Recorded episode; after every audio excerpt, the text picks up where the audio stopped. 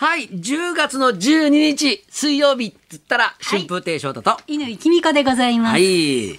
今ね、はいあのニュースとか、ええあるいはこのあのワイドショーワイドショーじゃないか、えー、あのまあ帯の朝うん夕のいろいろこう番組なんか見てると、はいええあの旅行のはい。やつがもうどこでもやってますね。割引が始まりましたね。はいはい。全国旅行支援でしたっけ？はいはいはい。い。やー聞くとなんかね、なんかもうそのそのその手続きをするために、ものすごい並んで、5時間とか6時間とか並んでそれをこうその登録なんていうんですか、なんか、うん手続きをしてる方がいらっしゃるみたいなんですよ。おーイベント割とかもあってね、入場料も安くなったりするそうだよんですよね。ね。2割安くなるとか。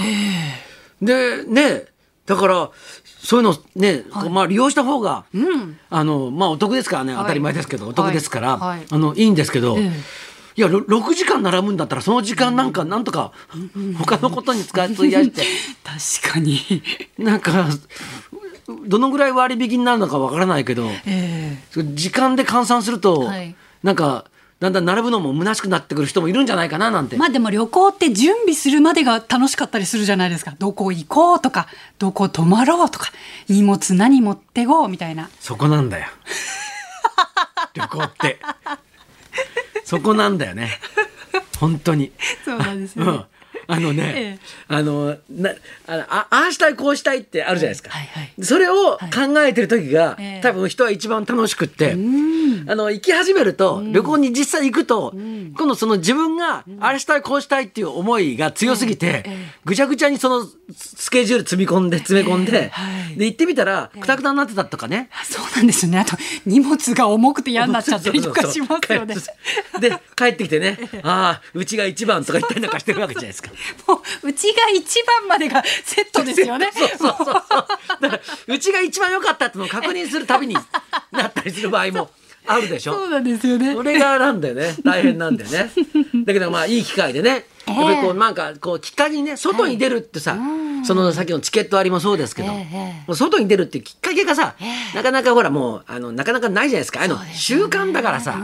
うん。ちょっと暇になったら旅に行こうっていうのをさ今までずっと抑えてたでしょ、ちょっとライブとか行きたいなっていうのをちょっと抑えてたやつを、じゃあちょっとこういうのあるんだから、ちょっと久しぶりに行ってみるか、あ行ったら楽しかった、じゃあまた行こうっていう、そこですよね。そうですようね。ん、エンジンを起動するそのね、うん、その役割を果たせればという多分いうそういうことでしょうね。まあ翔太さんはねお仕事からいろんなところにいらしてますよね。そうそうそう。だからあの僕たちはね、まあ地方の公演がすごく多いんで、もうずーっと地方に行ってるので、ええ。逆にうちにいると落ち着かないんですよね。ああ慣れないみたいな。そうそう。うちにずっといるってことは、ずっと仕事がないっていうことだから不安になりますね。そうそうですよ。うん。なんで、はい。まあ、よく地方に行くんですけど、え時々ね、えええ。自分で、はい。まあ、あのあのお城見たいとか、うんこのお城見に行こうとかってえいう時に、自分でチケット買って新幹線とか乗る時あるでしょ、おお。その時に、はい。えこんな高かったんだとか思うわけよ。確かにいつもはね主催者の方に全部ねそうあご足つきでつもご用意いただいてるからわからないですけれども。いつも送ってもらってくる、ねなグリーンですよ。大体、はい。そのチケットもらってね、えで正直値段とか見てないのよ。うん。ね、はい。あのこれ俺の席どこ？みたいな感じで、座ったりなんかしてんだけど、いざ自分で買うと、はい。あれ？あそこってこんな高かったんだと思って。ちょっと自腹で東京大阪とかそうですよ。なかなか行けないですよね。大変だったんだなととんでもないお値段ですよね。それを知るたびに、ええ。あもっと頑張らなきゃいけなかったんだなって。そうですよ、はい。そうです。その値段払ってまで呼んでくださっているわけですからね。この間礼文島に行ったんだよ。ね、だいぶ遠いですね。北海道の果てですよね。果てってことないでしょ。果てじゃない、ええ。北海道。端っこですよねでも。そうそうはいそうですよ。ええっとね稚内からええフェリーではい。行ったんですけど、ええ。あれはもし自分で行こうってなったら近かったんですけどねすごく。あのあのあまあそのたまたまその、まあ、この間も喋りましたけど、ええ。あのちょっと風が強くって、ええ。フェリーがちょっと動かなくってええ。一、日稚内にまあ待機してたんだけど、ええ。その時間のことスッと行けるってことを考えたら、意外と近いんですよ。うーん。うん、だけどやっぱりね、お金的には多分かかったんじゃないですか。そうですよね。この間さ、はい。その愛媛県のはい。まあ独演会ツアーをやったわけですよ。はいはいはい。ね、はい。えー内子町、はい。それから今治、はい。で松山っていうはいはい。3カ所はい。移動しながらはい。独演会をまあ毎日やってたんですよ。はい。ね、で内子町っていうところで、まあ、内子座っていうね、まあ、はい古くからの劇場があって、まあ、そこでええ、まあままあ、落語の企画を毎日やっていて、えで、えー最終日が志の輔さんだったんでえね。で僕は松山の公演を終えて。でその夜が志の輔さんが内子座の公演を終える日だったの。だから連絡してええ。「志野さん久しぶりに一杯飲まない?」っつって。おおいいですね。で「いいね」っていうことになって、はい。それで、はい。えっ、とまあ志の輔さんは内子にいたので、はい。その内子のまあ隣町えで、えー大津って町があるんですえ。よ。大津はい。はい、でこの大津っていうところは、ええ。僕前々から行きたかったところで、え大津城ってお城があるんですよ。この大津城ってお城は、ええ。まああのー天守とか、はい。そういったものは、えっと、もうなかったんですけど、ええそれはあのちゃんとしたね、えっと、木で木で作った模型が残っていて、それが残っていたために正確に復元できるっていへう。え。で木造で復元した。へえ。まあ日本で木造で復元した天守の中で一番大きい大津城ってお城があって、それまあもともと見たかったし、で志の輔さん内子で公演してるし、終わった後大津で泊まって一杯やったらいいんじゃないかななんてち言ってょうどいいじゃないですか。それで、はいあのーそのね、松山終わりで。うん、でで大津にに移って行って。それで、はいこう町いや行ったわけですよ。ほうほうほで泊まったホテルがね、はいあのーすっごいいいホテルでう。大津に泊まったわけですか？は大津に泊まったんですよ。はい日本屋ホテルってとこに泊まったんですけどいはいはい。そこがさええ大津の町ってはい。空襲も何も受けてないから、はい。昔の町並み残ってたの。えね、現在でも残っていて、はい。だから結構いろんなね、ええ。ドラマであるとか映画のええ。ロケ地にもなってるわえ。けですよ。まああのこれ多分言ってわかる人だいぶ少なくなったと思うんだけど、うん。NHK の朝の連続ドラマで「はい。お花藩」っていう、お花はん。っていうの。タイトルは覚えてます。ののはい。ロケ地になって、あと寅さん。はいはいはい。虎次郎とお殿様だったかな。ええ。えはい。虎次郎が落とす500円札をええ。石垣の下でお殿様が拾って、で「じいさんすまねえな」っつって。その町のそうお殿様なんだけど、はい。あの近所の売店連れてってラムネでご馳走して「お前も辛いんだろ」なんつって。それから物語が始まる、はい。ええその、まあ、ロケ地にもなった,、ええ。なったところで,、はい。で古い町並み残っていて、それをこのホテルが買って、ええ。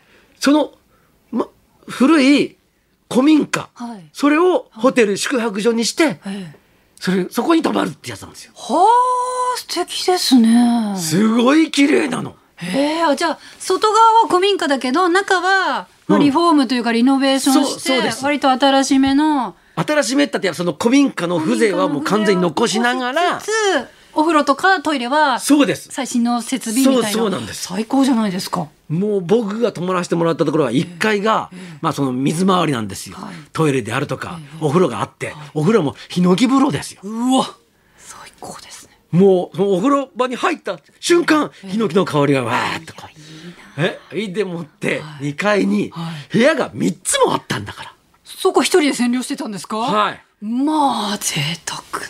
いやもうもう古いうちも好きだから、もう嬉しくってさ、もうずっと部屋の中うろうろしてさ あっちこっち寝てみたのよ。ええええええはでもうすごい楽しくて、志の輔さん来なきゃいいのにと思いながら。い。誘っといて。そうそう。ずっと部屋の中うろうろしてさ。へえ。それでで志の輔さんも来て、はい。したら驚いて志の輔さんも、はい。すごいねこれは」なんて。しのすけさんは別のお家に泊まってるわけですか？そうですそうですいいですね。そうです。はい。それで,、はでまたいろいろ気遣ってくれたと思うんですけど、ええその夜、はい。まあちょっとご飯を食べたわけですよ、はい。ええそれもご飯を食べるのもええ。別のとこに行くわけですよ。へえ。つまりそこに泊まると大津の町をふらふら歩きながら。散策しつつええいろんなご飯とか食べられると。いや素敵。でご飯食べた後一杯飲もうって話になって、はい。行ったところが、大洲城の目の前にうわ。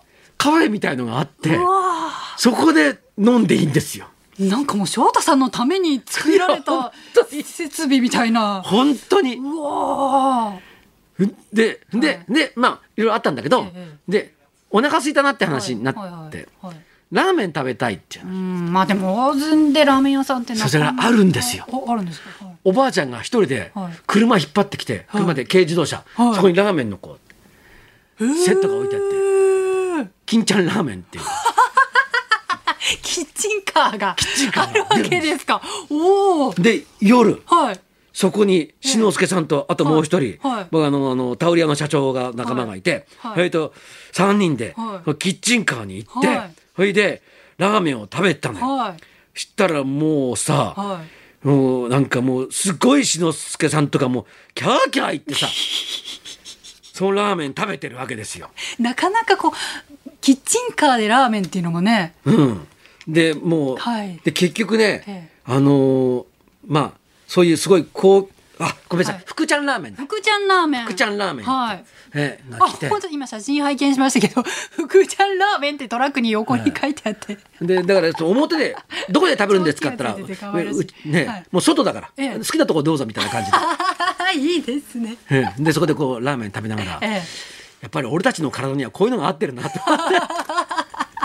高級なところもいいしこういうところも素敵だなと。い最高の夜ですね。まあ、はい。それを翔太さんはねもう全部ね、主催者様のお金で楽しんだわけですけど、なんでねいろいろ後で調べたんだよ、はい。い、くらかなと思って、ええ。あんまりなかなかね、え結構な値段。自腹ではなかなかはい。はい。お値段でしたか、はい。まあでもね全国旅行支援始まりましたんで、はい。ちょっとお得にね旅行。そうですね。楽しんでいただければということでございます。じゃあそろそろ参りましょう。カバーアルバムで歌声炸裂小柳ゆきさん生登場。春風亭昇太と乾きみかのラジオビバリーヒルズ